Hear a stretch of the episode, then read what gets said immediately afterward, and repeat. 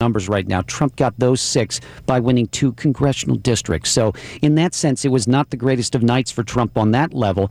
But again, as we said yesterday, he is ahead by over 200 at this point in time. So it's not like he is knocked out of the uh, the top slot in terms of being the GOP leader. Right. Now, Bernie Sanders, because of the different delegate rules, was only able to pick up. I think the last I saw was a net of 10 on Hillary Clinton. So again, we're in the same situation there where he wins and he wins by a you know a good margin, but yet he doesn't pick up that much in terms of delegates. Now, I would say this: he's won six in a row. He's won seven of eight, and now we go to New York in two weeks.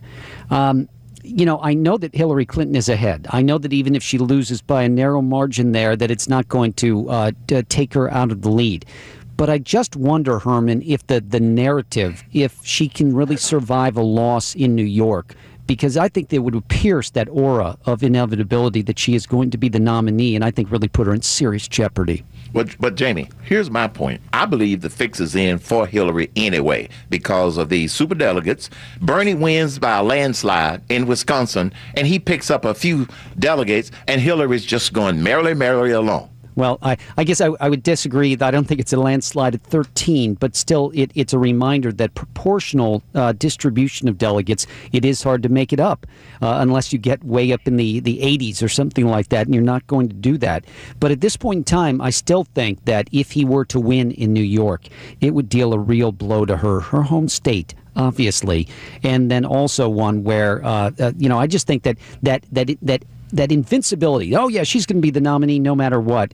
Um, I'm not sure. I, I think this race. Uh, one thing the voters did yesterday in Wisconsin, Herman, was they signaled to the rest of the nation, "Hey, you know what? Uh, this is going on for a little while." Yeah, it's almost it's highly probable now that we're going to have an open slash contested slash brokered Republican National Convention. It may well be that that's where we're going. Um, yeah. You know, even uh, even in two weeks in New York, I was just looking at the delegate rules for New York just to sort of uh, uh, you know get my fix on them to know exactly what they were.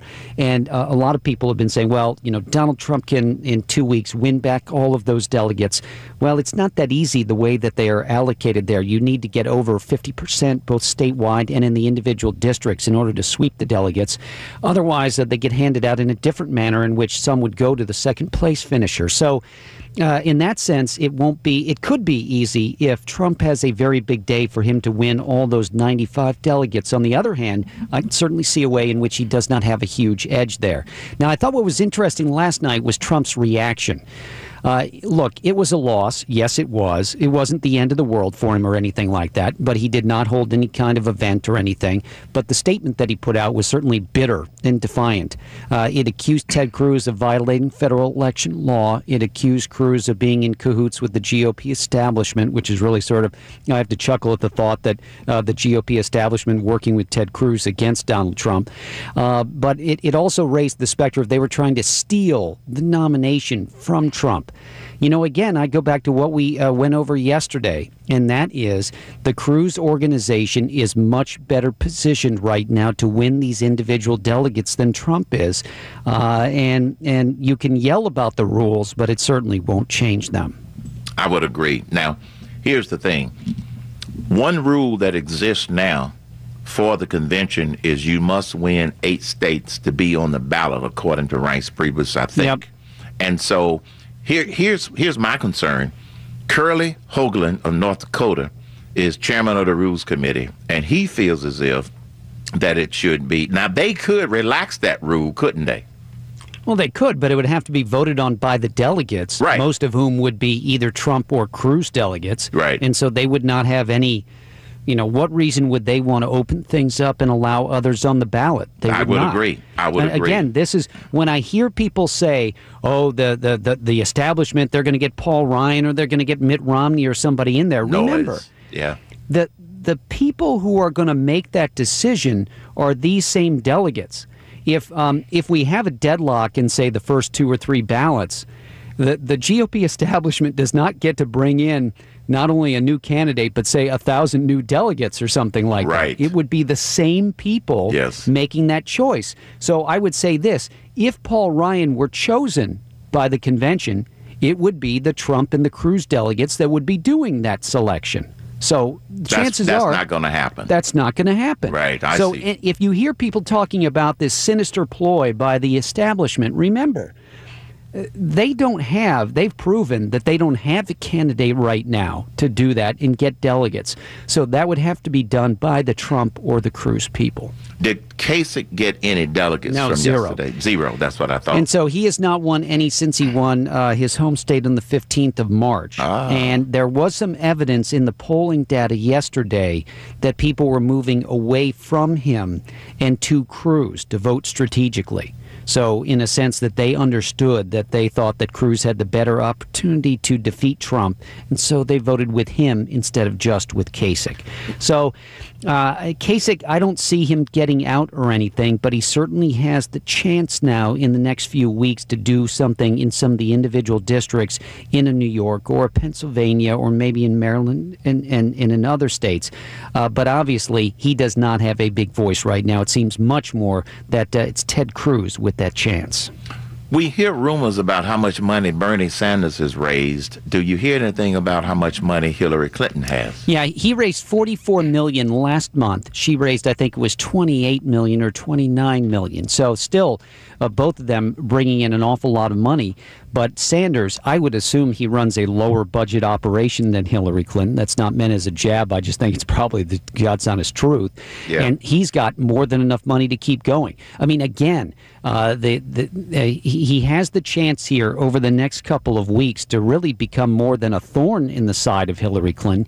He can really derail her in a sense and, and force her to go all the way into June as well, just like with the Republicans. So uh, it's it's not a low budget kind of uh, grassroots guy that's running against her. It's someone who is grassroots with a lot of money as well. Do the rules at the Democrat convention work similar to the ones at the Republican convention or totally different? Uh, they're they're mainly different, uh, but Yeah. I mean there's similarities in how they do it. Uh, let's just say that uh, it's a good thing that the Democrats don't have their old rule, uh, Herman, from many years ago, which was to get nominated at the convention, you needed a two-thirds super majority, not just a majority, but you needed two-thirds of the delegates, uh, and that prompted a lot of. It took a long time to nominate people back in those days, but they don't have anything like that. So their delegate selection is mainly proportional, and that is not the case for the GOP in, in many states. Now, going back to the Republican convention again. Yeah. right now, delegates from some states, not all, who are committed to Trump are committed to Cruz going in, they have to stick with him on the first ballot. At least the first, and some some states uh, two ballots. Yes, Got it.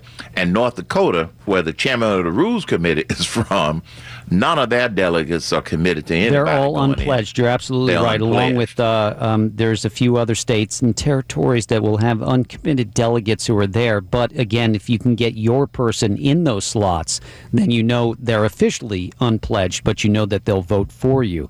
And again, I'm just going to repeat it one more time for all the people who think that the, the, the establishment is waiting to spring their candidate. They can spring their candidate if they want, but they're going to it would have to be the delegates who are mainly going to be Cruz or Trump delegates would have to elect that person.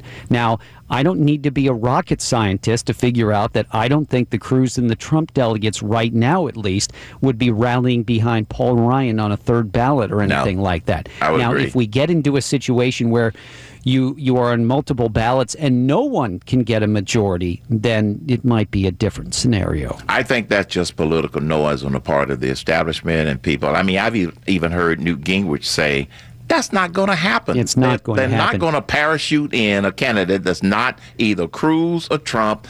And in, at this point, Kasich isn't mathematically capable of getting there. Unless the only way I would say it would happen is unless we go through a few ballots and nobody can get, gather a majority. Then you'd have to sort of back up and say, okay, if these candidates can't, then we got to move on. But again, that is getting so far into the weeds and so far down the road that I just don't think it's there.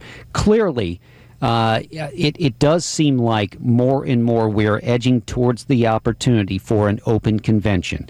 And I would say if we are headed that way, then Donald Trump will have the opportunity in the weeks and months ahead to find the delegates that he needs to get to the majority by the first ballot. But if he does not do it on the first ballot, I think it would be very difficult for him to win overall. a message to people who live in states that have not had their primaries yet, make sure you vote because typically the apparent winner of the nomination, especially the Republican side, is pretty close to being determined now. But this is unlike previous years yes. when we've been doing this. So, to those people who think their votes don't count, if they haven't had the primary yet, it's just the opposite. Your votes do count in terms of what is what remains to be done in these no, primary absolutely. Elections. And even in a state like uh, the biggest prize overall of California, with all the different congressional districts there, yes. it could be something crazy like the congressional districts for Republicans in San Francisco that make the difference as to who becomes the nominee. And you know that's uh, that's going to be true in New York coming up here in these heavily Democratic districts that have very few Republican voters. Those uh, districts could be very, very important for Trump or for Cruz or even for Kasich right. to uh, to get the delegates and either get more to Trump or keep them away from him. Uh, again. Uh, he he's going to have to get better at that inside baseball and that, that fight to keep the delegates and make sure he wins them uh, because the, the numbers are just